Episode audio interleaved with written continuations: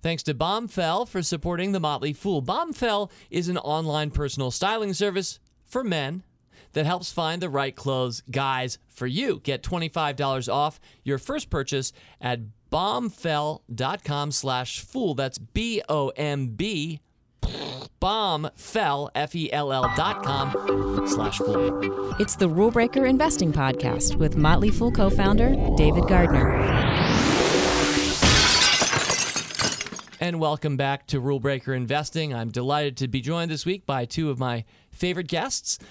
Uh, Kara and Lee, I believe that you've been invited back to this show for a third time. No one has been invited until now back to this Oh, yes. show. I feel so honored. third time. Thank you. My jacket fits perfectly. Thank you for that. Now, I think it's nice, Kara, that you said honored. I'm not sure it's even an honorable thing, but I, I appreciate that you that you would think that it is, and I, I like to think in my better days that it is. And thank you both for being with me this week.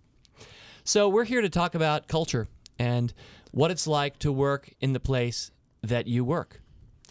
And at the Motley Fool, um, when we started 24 years ago, what we had right, and the good news is that we were trying from the get go to create a place that people would want to come to work each day.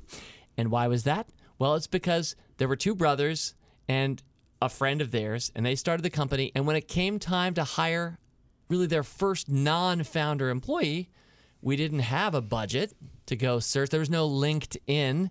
Actually, even the World Wide Web wasn't around quite yet. so, who did we hire? Right? We hired our fun friend from college uh, or high school. We hired people we knew. And if you're going to hire people you know at the start of your business, you're probably going to want to make it kind of a fun place to work. You're not probably going to count hours on them or start counting vacation days. Some of the things that were very countercultural back then still are, as you both know better than I, still countercultural today. Just came to us kind of naturally because of the circumstance by which we started. So that's what we had right. What we didn't have right, um, not that it was wrong, but we didn't yet have the sense that culture, capital C, was a thing. That that would be how these days people think about their workplace. There wouldn't be workshops or keynote speeches about culture. There wouldn't be culture fools. There weren't back then, but there are now. And I'm joined by them today, Kara Chambers and Lee Burbage, respectively. Kara, how long have you been at the Fool? Uh, almost 12 years. Awesome. Lee? Uh, almost 19 years. Okay, so that's 31, which is more than I've been at the Fool. and both of you are leaders and have helped steer the Motley Fool's culture to become one of the more acclaimed workplaces in America. A little bit of bragging. I'm not reading from any brag sheet here, but a couple times in the last five years, Glassdoor.com, the site that has employees rate their workplaces, has had the Motley Fool as the number one place to work for small to medium sized companies in America. So there's a lot of competition. I, I'm imagining there's at least 10,000 other players out there. And we've been number one a couple times. We've always done quite well at that. And it is to your credit, to your respective credit. I know you're the first to give it back out to all of our employees to create together a place that we want to do purposeful, meaningful, and fun work mm-hmm. every single day at the Motley Fool. So, Kara and Lee, we've talked before, we talk about once a year, but this time we have a theme that we're going to present here in early August on Rule Breaker Investing, a little bit of a maybe a summertime theme. Kara, what are we going to go for this time?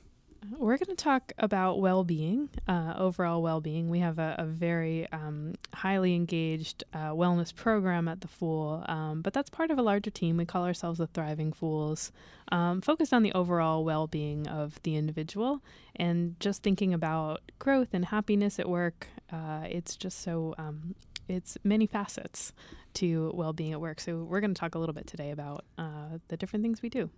Awesome. And I was trying to establish a little bit that humbly, because I'm, I'm trying to strike the right balance here, we put these ideas forward with humility. But I also want to say that we do put it forward with some authority as well. Um, the Motley Fool in the Washington, D.C. area recently got an acclaim, Lee. Yeah, I mean, we're uh, pretty regularly recognized in DC as, you know, the best place to work and on the best place to work lists. Uh, Washingtonian does a great list every two years. I've been here 19 years. I, I believe we've been on that list every time they've done it. Did so- we receive an accolade as number one for a certain thing in the last six weeks? Uh, yes, we did, David. Um, the healthiest place to work, The most fun. What were the exact words, Kara? Uh, I think we were most athletic. Most athletic place to And work. And I think in it's DC funny, area. Lee, that you didn't even exactly remember that. We Whereas lot of those of us who aren't that athletic, like for example me, I take great pride, and like I put up the strong arm emoji on Twitter and say. We are the most athletic place to work in the Washington D.C. in the nation's capital. That's correct. So that's uh, whether or not Lee actually knew that. Kara, I'm glad that you did, and you and I similarly unathletically take great pride Totally. in that. So that's one form of well-being. But I know we're going to talk about others. Without further ado, let's get started. You both have brought some points as you have in previous appearances. I think you have eight today. So we're going to bounce it back and forth. Who's up first? Uh, I am. Uh, we're going to start with um, what we call our Bookie Monster program. We went through a very rigorous naming process for that program. We've just named it Bookie Monster, uh, and and it's uh, any business book uh, you can request, uh, and we have a huge library here at the Fool. I was just sitting there. And so that just kind of opens up people to kind of explore different topics. Someone just asked me if they could learn Japanese. Yes. Um, any kind of nonfiction business type book. Uh, I was going to do a plug because it's thematically what we're talking about today. A book I recently read is called How to Have a Good Day by Caroline Webb. Um, we'll talk about this more, but she focuses a lot on uh, when your mind is in discover mode, when you're feeling good and you're happy, you're going to outperform. Uh, and and the opposite end, when you're stressed, when you're tired, when you're physically or emotionally drained, it, that's called defensive mode, and you're less willing to. You're less able to learn, less able to to solve complex problems. Uh, that book really just helped kind of focus, uh, at least me and my team, on, this type of work. So, Kara, the theme again, overall well-being. So, while we did lead with the um, the strong arm emoji and the word athletic, you went right to books and reading and the life of the mind, the overall well-being of the fool. How does the program work? Do people get books for free here, or what? what? They do. They they just send an email to Bookie Monster, and Bookie Monster will reply back and say, "I have your book at the front desk." We, that, it's magic. Does that mean if I'm kind of a country wit, I don't work at the Fool, but I'm listening to this podcast, I can just drop an email to bookiemonster Oh, wait, at no, no. fool.com? I'm gonna check with found our a flaw. CFO first. ah, I thought I found a loophole. You could try. So, is this a program that is that is well used? it's very very popular, uh, and it's fun to walk past the front desk. You see kind of the the books waiting to be picked up by somebody, and you can chat with them in the hallway and say, "Hey, I just saw you pick that up. How is that one?" So it's just it brings a culture of reading and learning uh, to to this office. Out of curiosity, because I'm going to be playing the role of occasionally this week the small business entrepreneur. Maybe I have five to ten employees. Maybe I'm a realtor and I have my team. Yep. We're not the Motley Fool with 300 employees and the kinds of resources that you might be talking about. Um, what is the rough expense I should expect if I were to open up my own Bookie Monster per employee? Let's say. Uh, that's a good question. I want to say an Amazon book is maybe fifteen dollars. Uh, so you'll probably be thinking about fifteen dollars. Maybe the average person can read a book a month. Uh, That's I'm uh, way bu- uh, beyond the average American. Did you know that the average American has not read a book this year? And I'm not here to dump on my fellow Americans um, because there are a lot of great ones, but um, studies that I've seen suggest that adults most don't actually read a full book in a year. That's possible. So it's possible that I, with my small business, might have a less active Bookie Monster program. So it's even cheaper than what you're suggesting. But if I'm doing the math right, 12 times 15 ish is 120 and Yeah. $180 a year yeah. per employee. Uh, one option we don't do this, but other companies I've seen with programs like that, I've not seen a Bookie Monster program, but you could put it in a public spreadsheet, so you could kind of share them across a library. Uh, you know, someone's picked up um, Deep Work, which is another book we, we like that we've read, and maybe the next person passes it along. Mm, Uh, sure. so you can have a, a library set up internally as well. Yeah, before I order a book, I go to our internal library and look on the shelf first to see if it's there. And I'm going to say, actually, fairly frequently, I can find a book already. So we encourage people, when you order a book, after you read it, to put it in the library, and then others can use it, and that helps defer cost. Awesome. And last question before we, we move to point number two, Kara. Um, it's for business books, right? Correct. It's Um, broadly as What what i- what is not a business book? How about that? uh, a Song of Ice and Fire by Game of Thrones. George R. R. Martin has not yet written, although he probably should. There's Maybe some has business, a business lessons book. in there that are terrifying. we'll just on. Okay, good. Lee, point number two. Uh, so another, um, it's along the, the lines of reading in terms of sort of opening up your mind. I think it's it's easy to get uh, trapped in your day to day work and inside your own walls of your company. And so we're encouraging people to sort of think outside. And so um, one way we do that is to bring outside speakers in. And so we encourage fools at, at any level. Let's say you've read a book and you're interested in, in the author. Uh, we will reach out to that author and say, hey, would you stop by and visit us? And what we find is that people will often say yes. Um, they're happy to come in and share their ideas and thoughts and proud to talk. Uh, we had a, a, recent example. I was out in our local community and I, I heard a, a woman from a local school speaking about raising culturally conscious kids and I actually hadn't thought about that concept before. I, I thoroughly enjoyed hearing her speak, and afterwards said, "Hey, would you mind stopping by my office and speaking to anyone in the office who has kids that uh, I think would also enjoy your talk?" And she said, "Absolutely." And so we had Kiki come in. She spoke to our full parents, and so it was a chance to sort of take a break from your normal day, think about something that maybe you don't normally have mind space for, and um, just sort of open up and learn. So we have a, a number of different speakers in. I'm going to say we have a speaker in at least every couple few weeks. Uh, mm-hmm. That again could be an author, could be a business leader, uh, could be someone that you see in the community. So I really appreciate that example in particularly because you made it sound so low key, and indeed it was. Now, one thing that, and again, occasionally my entrepreneurial co-founder pride will pop up during this yeah. particular weekly podcast. We've ha- we've had Michael Lewis, the author of Moneyball, Big Short, etc., come and speak. We've had Elon Musk, which I, I think is somebody many people may have heard of, and some others. So we've had some real bright lights at the Fool over the years, and we remember and, and treasure those times. And if you are a bright light and you're listening right now, we encourage you to drop a note to Lee B at fool.com. Lee B at fool.com. We want to hear from you. And when you're coming through the Washington, D.C. area, if you'd like to come by, speak to our employees, we would treasure that. However, back to my small business, my team of 10 people. Maybe I can't get Elon Musk to come this fall, uh, but turns out I can get somebody that I met through school as a parent or somebody through a professional association that you can come in and have your people learn from. And if you do have a larger company, it doesn't have to be everybody. I mean, maybe somebody like mm-hmm. Elon Musk can fill the house, but I like the the re- pick up there. But I like the recent evolution, Lee, which is it feels like we have more speakers with smaller groups with more diverse possibilities as a consequence. Yeah, and I think that actually feeds the program. So you know, you're going from someone like Elon Musk, who who is incredible, but then also someone from your local community talking about a, a completely different topic, right? So um, just allowing your mind to sort of stretch in those different ways uh, is fun and exciting. And yeah, to your point, exactly. Like Kiki was just lives up the street, right? And so it was great to have her in. I knew I appreciated it, and so did other Fool parents. Uh, I think also what you're identifying is there are different um, groups and types of people in any company. And so the idea that you're going to bring in one speaker every time that's going to appeal to every person at your company is probably unrealistic. So I think what we find is anybody that you can bring in that 10, 10, or more people are interested in, hey, you've hit a pocket of people. In my case, Fool parents, um, people with small children, children who are thinking about, hey, how do I how do I get after these? Kara probably didn't come to that talk. Um, and was like, "Hey, I'm not that interested." But she probably came to the talk on Keepers, right? Which uh, we had a speaker come in about um, this Netflix. It's a Netflix series, I believe. Documentary. Ah, that's yes. super popular. Right? I didn't go to that one because that's not particularly Mm-hmm. interesting to me. Right. I don't consider either one of those a failure. Uh-huh. And before we move to point number three, have other businesses maybe locally started to play the same game with us, inviting either of you to come speak, or do you go out and speak sometimes to others?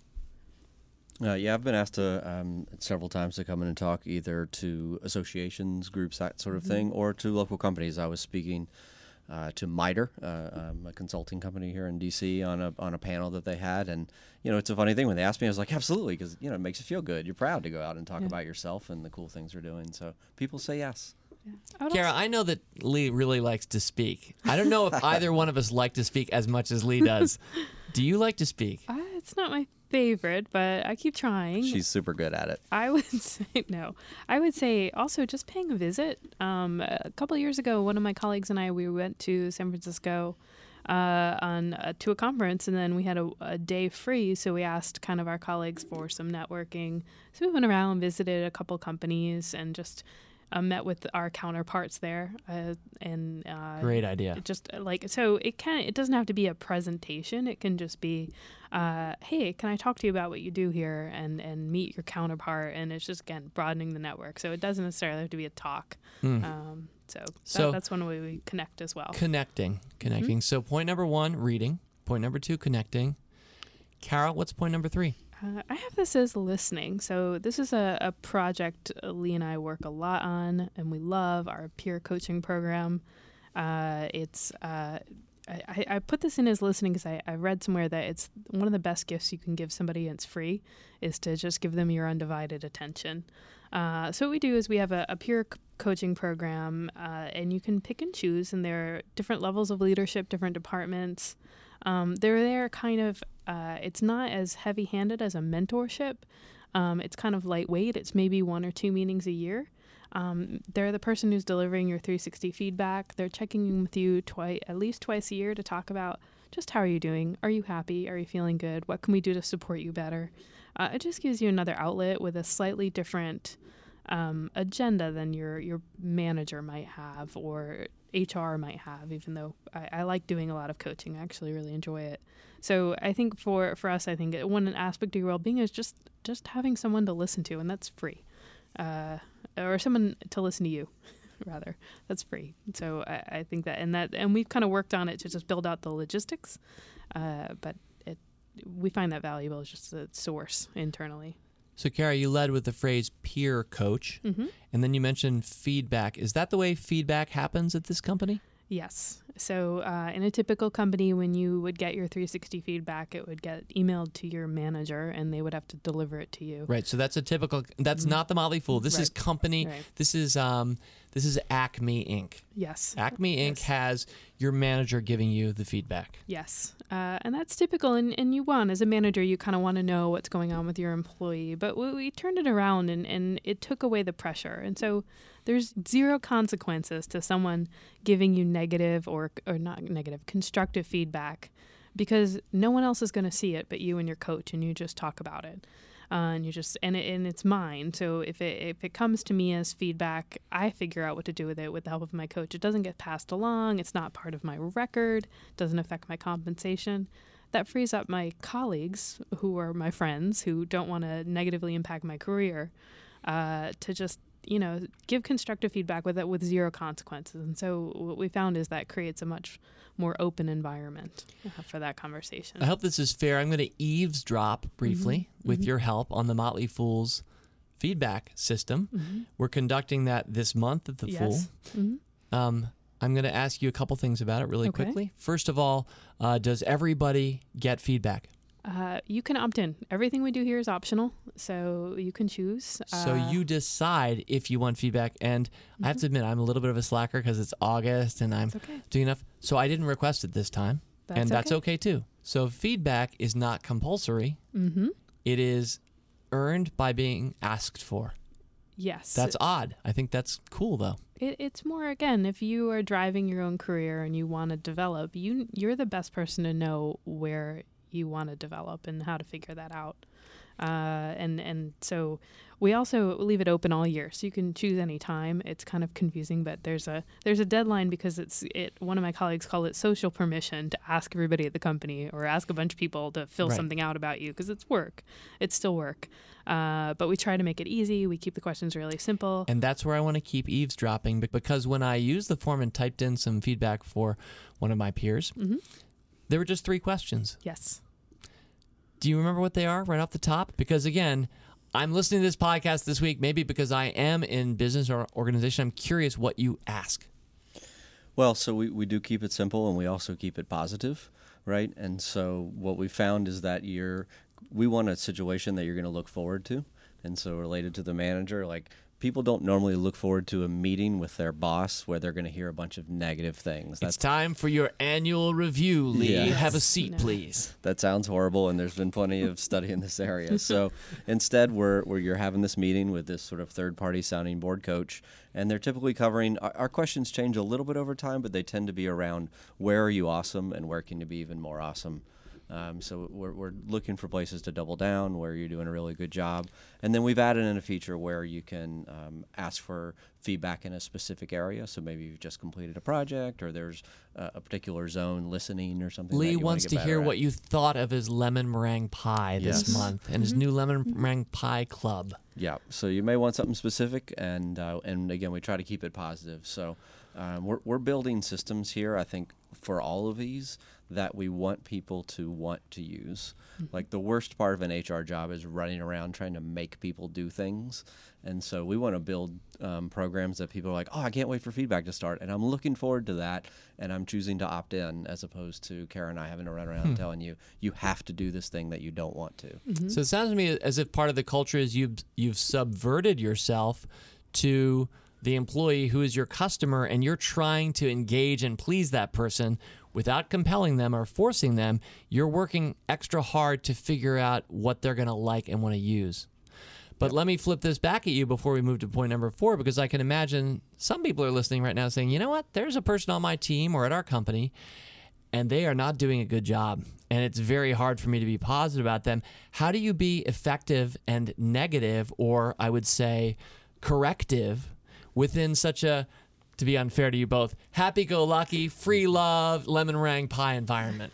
Well, I think uh, it's actually a, f- a fairly straightforward answer, which is I think if you're waiting for some Yeah. program to start or a system to be kicked in for you to be able to give that person that negative feedback, you've probably waited too long Yep. and it's probably not appropriate. So I think, David, if you're having some uh, problems with my performance, I always I'm am a little problems with uncomfortable. my Live. performance, Lee. No, I'm it's about me. here on the podcast. I picked some me to do bad stocks in the last year.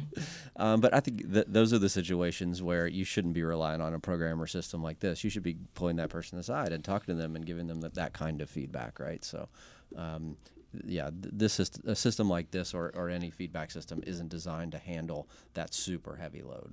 Yeah, it's about development. And and I will add one other thing we liked. Uh, this is another learning we've had is uh, in terms of language, we offered the option to say, "I would like a, your advice on this." In there, um, what we've learned, we've heard this. Uh, someone else had this concept, but. Uh, instead of saying "I would like your feedback," saying "I would like your advice." That's your takeaway tip. It's just easier. People always want to give you advice. They don't want to give you feedback, right? They don't give you a grade, but they're like, "Oh, you want my advice? Okay." And and people will open right up. So Wow. uh, that's that's a thing that we learned recently this year. So we've That's- added that in this round to see how that goes. That's a great point. So that was number three, listening. Lee, number four. Uh, number four. So we have uh, a project culture here, and and so I'm, I'm calling this one exploring.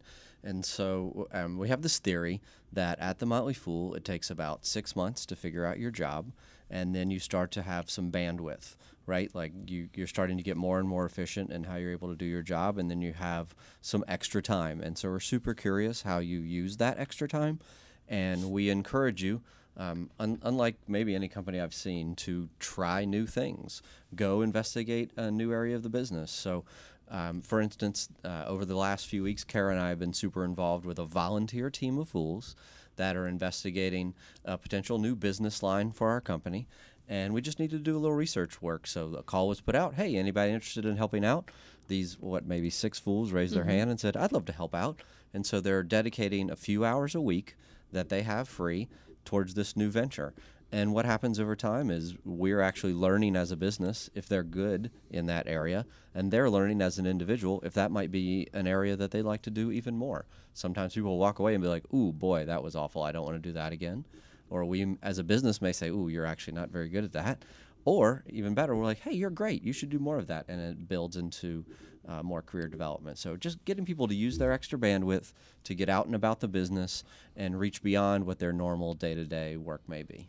I'm curious, Lee, you started that by saying we're a project culture. What, what does that mean exactly? So uh, I don't believe that we have a traditional hierarchy here, uh, a traditional career ladder. Right? You're here for ma- people work here for many years and um, do lots of different things. And like our our, um, favorite people are ones that are working on maybe six or seven different projects at one time. Um, they may be diverse projects. Some you may be leading. Some you might be a follower. Some may be, uh, you know, just playing all kinds of different roles on a team. So um, you're getting your enjoyment here by working with people that you love on really challenging things that are driving towards our purpose and that's sort of how you're managing your career is moving from project to project trying new things getting involved in, in things that you're passionate about mm. so it really is pretty subversive if you're thinking about a traditional org chart and a title on your business card and once i'm junior this my next goal will be senior this and i'll get that in three years and there is a downside to not being that way because sometimes we'll lose people here at the fool who kind of want that career path or a clearer sense of like what's next. And sometimes they leave the fool after a few years to go back to maybe a more traditional workplace where they can find that. So so what we're describing here, I don't know how idiosyncratic or not it is, but it's definitely how we roll and we bet we're probably not the only organization that rolls that way. Yeah, I mean, I was not the first to say this. Um, uh, the Greeks were. I don't even know what you're about to say, but it's very obvious, I think, that Socrates said this. Socrates once said, um, every company has a culture, but not every culture uh, is right for everyone, right? Mm. And so, yeah, we have a, a, pretty defined and unique culture that, that fits and is cool for a lot of people, but not for everybody. Uh, we're not a great resume builder or LinkedIn profile builder company. Um, although p- when people leave here, they do find some pretty great jobs, but um, it's, it's non traditional, sure. Mm. Okay, we're at halftime. Thank you for those first four points. You have four glowing points to come. And right after this brief ad break, I'm going to ask you each to think about something in the last 12 months since you last came on this podcast that hasn't worked so well. It's natural for us to uh, want to share out the things that have worked well, and I think best practice sharing is much more valuable. But I know, I'm sure some of our listeners are curious about something that, you know, we're trying stuff all the time. What what have we learned that we needed to tweak or hasn't worked so well. So think about that. As I go on to say thanks to Bombfell for supporting our podcast. Bombfell is an online personal styling service for men that helps find the right clothes for you. Bombfell is an easier way for men to get better clothes. I have to admit, I hate going shopping, so I love that Bombfell does the work for me. I've enjoyed using the service. It has been successful for me so far. Perhaps, guys, you're like me. I love, I love e commerce. I am so glad I'm living today, not 40 years ago or 400 years ago. I'm even looking more forward to e commerce in 40 more years. I'm not even sure what's going to be going down then, but it's going to be probably even better. And I hope Bombfell will be there making it better for us. So after completing a simple questionnaire, you're going to be matched one on one with a dedicated personal stylist who's going to handpick every piece for you. Clothing is shipped straight to your door. No need to spend hours shopping the store. You only pay for the clothes you keep. Bombfell is the only service that can make this claim. We have a special offer just for listeners of this show for $25 off your first purchase. Go to bombfell.com slash fool. I think you remember my sound effect earlier. That's bomb, B-O-M-B-F-E-L-L dot com slash fool. Again, $25 off your first purchase. Thanks again to Bombfell for supporting the Motley Fool. All right. Lee and Kara, I asked, before we go on to point number five, what's something that hasn't worked? So one thing that's pretty easy to do is look at your budget and sort of circle those big items. It's probably healthy, right, to circle those and question them. One thing we did last year was to circle our holiday party and say, "Wow, um, that's sort of an expensive event to take everyone and a guest." And uh, I think, and it's hard to get a venue during the holidays. That's part of what makes it expensive, right, Lee? Because yeah. everybody else is trying yeah. to rent the same venues for the holidays, and so the rents go up. Absolutely. And you know us, we like to do things different, better, special. And so we're like, ha ha ha, we'll get them. We're going to do ours in April. We'll just combine it with some other, other events and we won't do the plus one. And so essentially, we canceled our holiday party. And as it turns out, people missed it. Uh, that wasn't such a great decision. And when we announced this year that we're bringing it back, we got a lot of notes and, and a lot of people that were super excited. So it turns out, uh, I think the money's worth it to bring people together, to bring their um, spouse, who sometimes we only see that person once a year, and to break a little bread and, and celebrate the year, the timing, the spirit. uh, it works. And so I think we made a mistake by um, canceling our holiday party, and I'm pretty stoked to have it back. And I, I was one of those people who wrote a note to you both thanking you. I didn't know that. I thought I might be the only one who'd written that note. All right, that's a good learning, Kara. Uh, we just talked about as we talk about learning. One one thing we're working on is we realized over the years, uh, learning and development in an office, there's a temptation to bring everyone in and teach a class uh, in a classroom, and and what you find is sometimes you have to bribe them with sandwiches. Um, and maybe that's not in your budget either. And so you bring them in and you find your attendance starts dropping.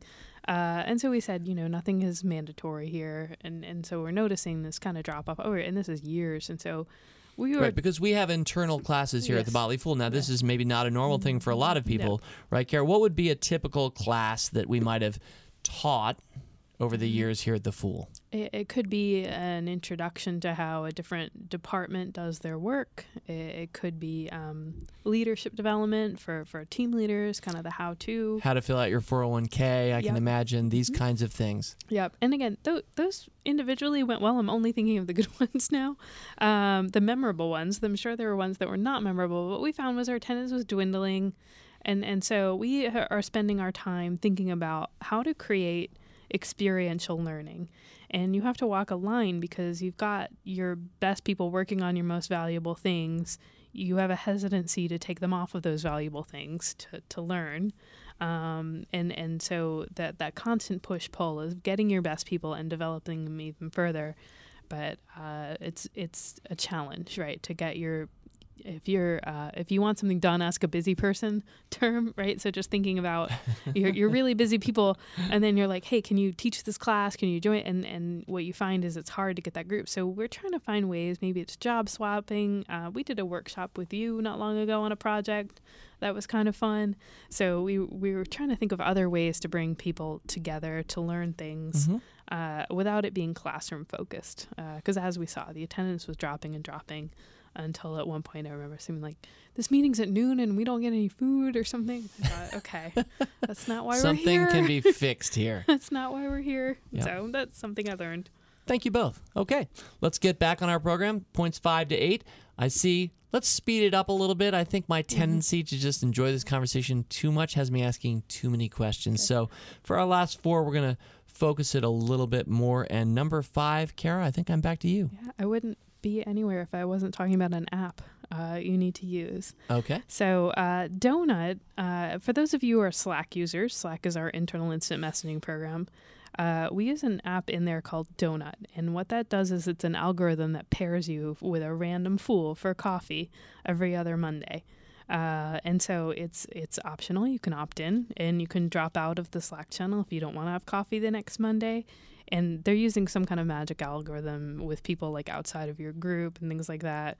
Uh, what I like about it is I'm I'm an introvert. I, I parties or big happy hours I'll be shy at, but one on one I like talking to people. So once we installed it, I went around and I recruited all of my introverts one by one, and said, "Come on, it's so much easier to get to know people one on one with It's this donut. it's just Donut. a donut. Come on.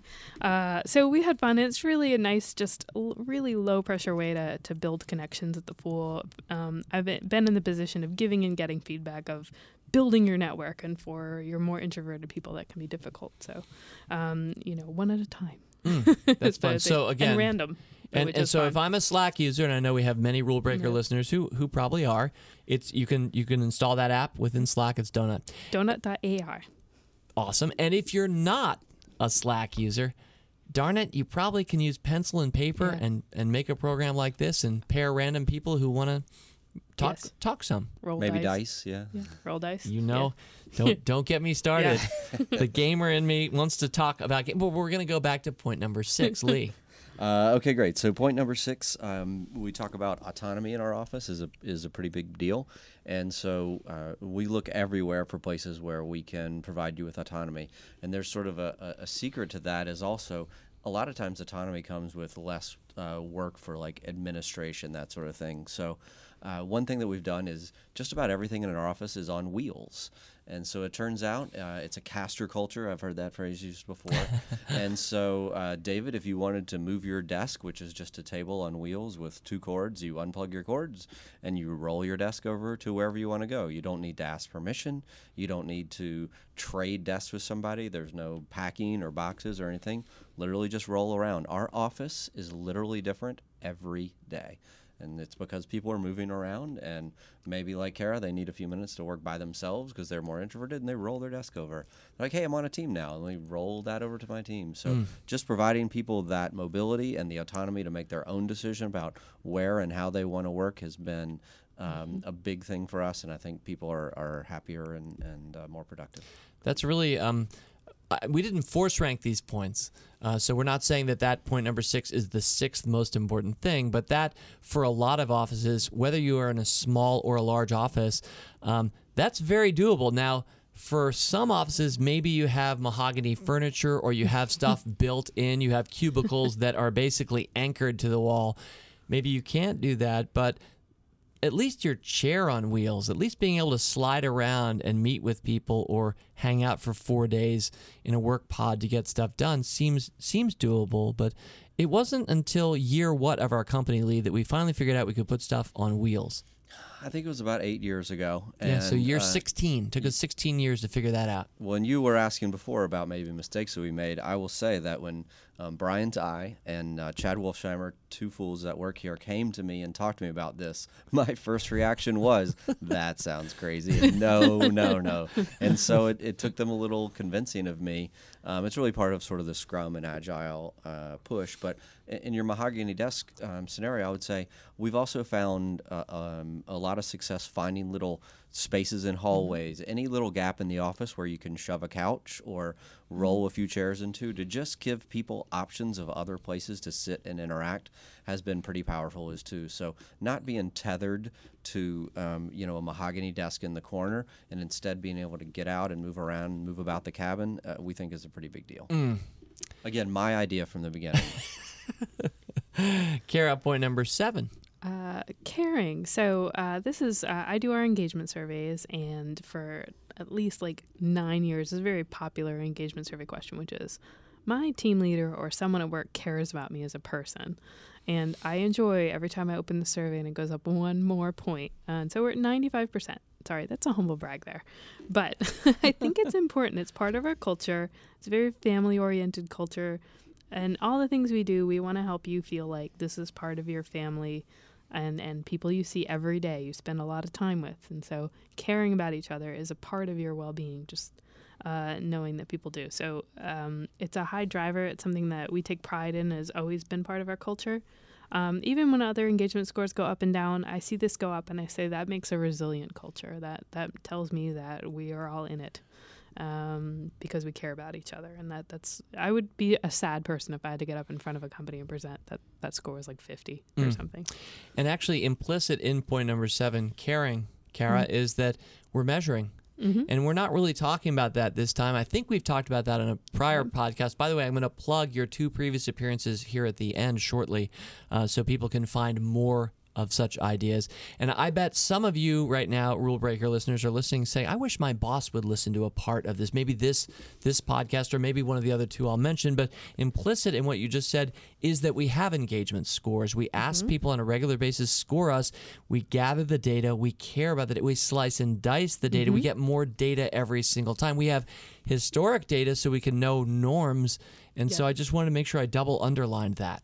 Yeah, and I'd say what we say is every company is a great place to work in its own way, and, and for us, that's a, that's a big one. And and if you have that at your company, uh, just building on it, right? It comes from starting with your founders and hiring your friends, but building from there, uh, starting with people who care about each other. So. And um, to be maybe just a little bit soupy and sentimental, Kara and Lee, you're some of my good friends here at the Fool, and I didn't know you when we started the Motley right. Fool. And so, one of the things that happens if you're in a good office and you stay around for a while and you've got a positive culture, regardless of what business you're in, is that some of your best friends end up being the people that you're working with every day and you didn't even know them when you mm-hmm. graduated high school or college. All right, point number eight, Lee. So, number eight, uh, it builds a little bit on my holiday party point, but uh, just not forgetting the fun and and building into the fun. It, it can be so easy. And again, to use your word, sappy, we're like, hey, we should have another activity or, or another fun event. And so we do still try to have at least some sort of fun company event that's organized uh, once a month. And the one I wanted to highlight was one that we had from last month because I'm particularly excited. We tried to think about how can we do something fun that also draws in our remote workforce, right? And so we have a decent number of fools that are working from around the United States and around the world, all different sorts of time zones. And that can make having a fun event um, difficult to pull off and maybe even makes them sad. So here we're doing something fun at the headquarters and you've got someone in Singapore who's who's saddened because they can't participate. So here's what we did is we did a push-up challenge. Uh, come full circle to being the, the most athletic uh, company yeah, here. I mean, how can we not mention that in Washington D.C. we are the reigning most athletic company in the capital of maybe the arguably the most powerful nation the world has ever known. I think our hope is they never give that award again, and then we're only the only uh, one ever. Um, but we did a push-up challenge, and it was very simple. You can do this in your company. We uh, had a Google Doc where you go and you put your name in. Uh, I know that you both participated, and just on a daily basis, you mark down how many push-ups you're doing, and you have a goal. And there's actually some banter talking inside the Google Doc, and we had some prizes And some teams challenged some other teams. Some of that. Absolutely. So if you're in Singapore, you're in Australia, or you're here in Washington D.C., you can get in that Google Doc. You can participate. It happened all month long. We had a super fun time. We did, I think, 150,000 push-ups as a company, and so uh, we found a way for us to have fun as a company, which I think it's easy to forget, especially. Um, in in the busy worlds that we live in today, so adding some fun into your company and finding ways for everybody to participate uh, is something I'm particularly excited about. Okay, we're going to close this one up. I want to give a little bit of a plug to one or two resources that people who've enjoyed this podcast can access. But before I do that, I want to ask you each one final question. And Kara, randomly, I'll pick you for the first one, Lee, you for the second. So each of these comes from a different type of a listener. We're going to call them opposite listeners. Kara, you're going to speak briefly to the person who has no budget. They're either at a smaller company than the Motley Fool, and there are many smaller companies than the Motley Fool, or they're at a larger company, but there's just no budget for things like wellness or fun. So I'm listening to you guys. You're talking about something that sounds great. I mean, I wish I had that kind of pie in the sky, but I don't. What can I learn from this podcast? What can I do? Push ups and Google Docs are free. So I'll start with that. Uh, we were talking about mistakes. Before we had a wellness person, we designed our own wellness challenge, and uh, it was it was really ridiculously complicated, but we did it. Um, it's better in It's the hands helpful to have senior people who understand what they're doing. it's better in the hands of a professional is what i'll say but you know it, nobody got hurt so try uh, push-ups are free uh, and talking loaning books among each other is free sitting down and listening to your colleagues i'd say the number one takeaway too is um, if you're just starting out in a business it's really easy to think of now I'm in management and I have to like be the police for my employees. And and for us it's always come from a place of trust place of positivity and it works. And that's why I kind of like to go out into the world and say you can have that with three people. Um, and ideally I hope you do. So, so much of what we just covered in these 45 minutes or so is free. It's just about making decisions, having frameworks, and having some internal commitment or willing, pick it up there, or willingness to experiment. All right, Lee, you're going to come at this from the other angle. Um, hey, the Motley Fool's a cute company. I appreciate the podcast. I've followed some of your stock picks. You guys are just 300 employees. I work. I work at a division, let's say, that itself is 3,000 employees. We have tons of resources, actually. So, fools, listening to this hour, I'm wondering if you had twice the budget that you have, because this hypothetical person that you're going to be for a sec, Lee, does. This person has twice the budget that we have per employee to focus on wholeness and well being. If you had more, how would you be spending it? Well, I, I reject the question. Um, so I, I, the, reason I say that is I don't think it's about money. I think what I would love in that scenario, if it were me, is I would have scale to do things that, that Kara and I can't um, do because we just don't have enough people. So, for instance, our coaching program I think would be even more rich um, because I would be leveraging all those people that exist at that company. So whether it's the coaching program or speakers, I don't actually necessarily need to go external to find speakers. I bet you with a large uh, population inside my company, I have some pretty interesting people that could teach a class, speak about something that they're doing. So just being able to leverage the the, the human power of all the interesting um, folks in that scenario um, would be cool. The second thing I would say is. Um, the killing systems or processes that are unpopular and um, not uh, very powerful at scale is a big deal. So for Very us, powerful. yeah, to kill the performance appraisal at 300 was a big deal. To kill the performance appraisal at 3,000 or 6,000, they'll write a book about you. Hmm. All right. Well, Kara Chambers and Lee Burbage, two world class thinkers, and I'm going to say that again with my entrepreneurial pride on my sleeve because of the Motley Fool's renown as a place to work and a place that's constantly experimenting. Sometimes with small budgets. I love Lee's point that it's not about money, and that's what Kara said as well. So much of this is free, but willing to experiment and try and see what works and try to make the workplace better for one of our key stakeholders that every organization for profit and not for profit has, and that's your employees, or if you will, your human capital.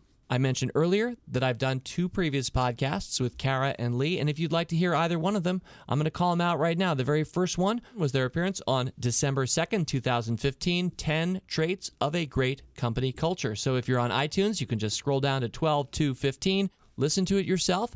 Share it with your manager or the big boss at your organization, whoever it is, share it out.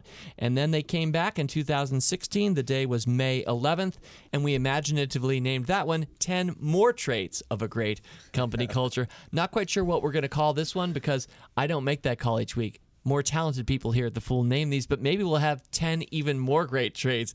Or maybe we'll be more focused on wellness, which was the purpose of this podcast. Kara and Lee sharing with you what they've learned about the overall well being of your employees. Now, Lee, if you're comfortable, let's say I've really enjoyed this podcast or one of these and I want to get in touch with this team at The Fool. How do I reach you, uh, you both, or you?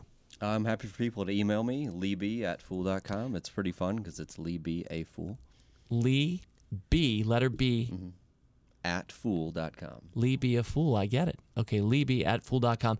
And Kara, the Motley Fool has a culture blog. Yeah, it's culture.fool.com and there all of our content, our job postings, anything we do here, how to get in touch with us. Uh, my We email. take pictures of ourselves Yes. on, you know, Halloween or silly, ridiculous stuff. you would think all we did was dress up in costumes and do one one would sometimes. I do It's follow, okay. and I can follow it by the way on Twitter because Yeah, Motley Fool Culture, or are we on Instagram. Instagram? Okay, good. So I do see some of those pictures. Yep, Instagram, Motley Fool Culture. I'm TMF Kara on Twitter, so I, I post a lot of stuff I read on there too. So. Awesome. Thank you both so much for your time. Thank you, Rule Breaker, whoever and wherever you are. And it's our hope, on behalf of Kara, Lee, and myself, that you find ways to make the place around you where you go to work every day better for you and those around you in the year ahead. Fool on. As always, people on this program may have interest in the stocks they talk about, and the Motley Fool may have formal recommendations for or against. So don't buy or sell stocks based solely on what you hear. Learn more about rulebreaker investing at rbi.fool.com.